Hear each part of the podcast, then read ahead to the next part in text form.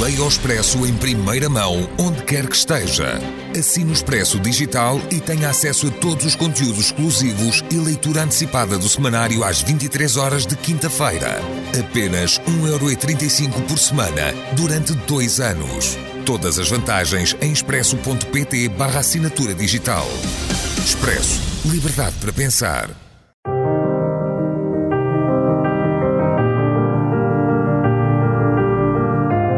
Desastres naturais.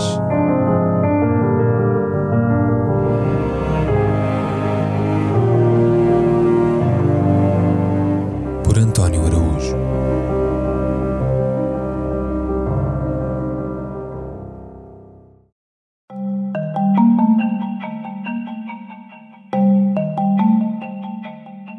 Morra se necessário, mas nunca mate. O lema do velho Serviço de Proteção do Índio. Foi seguido por Bruno Araújo Pereira, covardemente assassinado quando lutava pela Amazónia. É sempre uma tragédia quando morre um Araújo, Ademais Pereira. Felizmente não o nosso, graças a Deus. Mas ainda assim merecedor de consternação e pena, desde logo pelas circunstâncias infaustas em que faleceu, e novíssimo, 41 anos, covardemente assassinado no passado 5 de junho, quando, na companhia do jornalista britânico Dominic Dom Phillips, viajava pelo Vale do Javari, a segunda maior terra indígena do Brasil, no extremo oeste do Amazonas. Bruno nasceu a 15 de agosto de 1980 no Recife, mais precisamente no Hospital João 23, na Ilha do Leite, e era um dos três filhos de um casal oriundo do Paraíba que emigrara para a capital de Pernambuco, onde o agora desaparecido tem sido homenageado pelas mais altas instâncias da cultura e do desporto. O reitor da Universidade Federal a afirmar que ele era querido pelos colegas de classe e pelos professores que o lecionaram, e com o Sport Clube do Recife, do qual era devoto, a lamentar o desaparecimento de um pernambucano de criação e torcedor apaixonado do Leão. Uma ex-colega sua no Colégio Contato, onde Bruno estudou e se formou em ensino médio em 1998, na unidade do bairro da Boa Viagem, zona sul do Recife, lembra que ele queria seguir medicina, pois já então demonstrava um lado comprometido com a questão social. O que talvez explique a sua escolha do curso de jornalismo, que frequentou na Universidade Federal de Pernambuco de 2000 a 2003, mas que não chegou a concluir.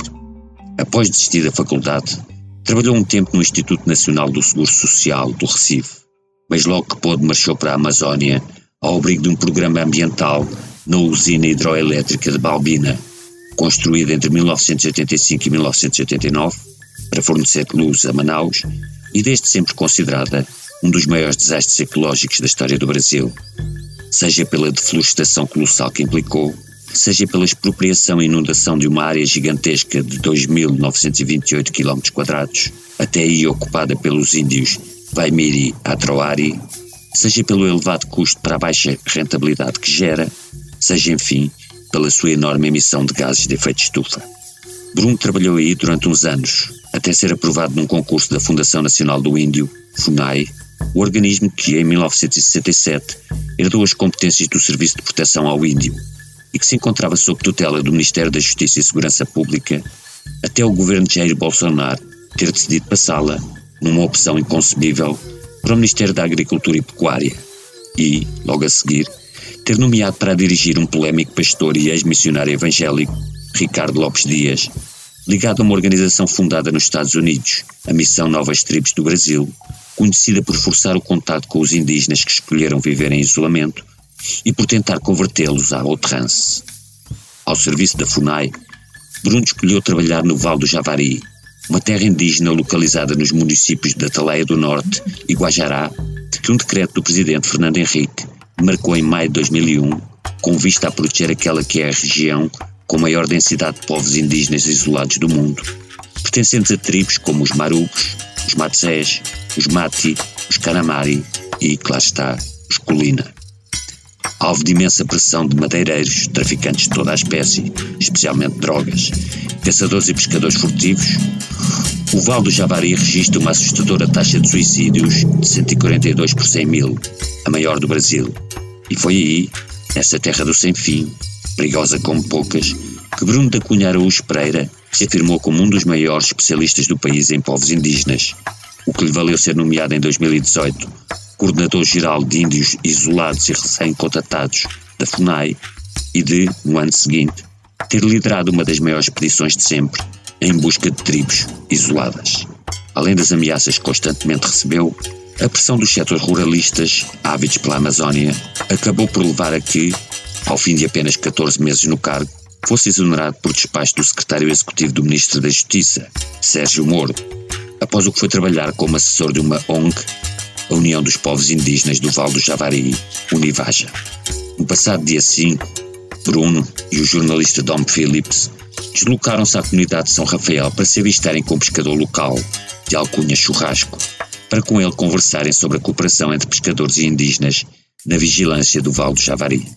Mas Churrasco não estava e os dois falaram apenas com a sua mulher, após o que seguiram para a do Norte.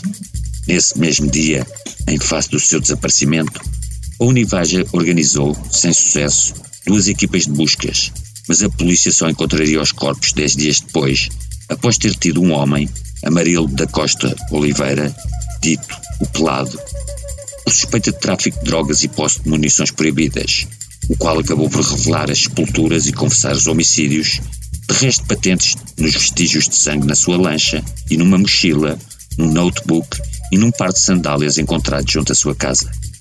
Seriam ainda presos o irmão de Amarildo e um outro sujeito por envolvimento no homicídio, perpetrado a sangue frio e à bala, com munição de caça. Philips alvejado na região abdominal e torácica, Bruno na cabeça e no tronco. À semelhança dos assassinatos de Chico Mendes em 1988 e da irmã Dorothy Stang em 2005, o caso provocou intensa comoção nacional e internacional, dando asa críticas à passividade e demora das polícias na investigação do crime e, sobretudo, à abjeta política ambiental de Jair Bolsonaro, que nas redes sociais se limitou a reagir com um lacónico nossos sentimentos aos familiares e que Deus conforte o coração de todos. Morra se necessário, mas nunca mate. O lema do velho Serviço de Proteção ao Índio, criado em 1910 pelo Marshal Rondon, nunca foi tão atual como agora.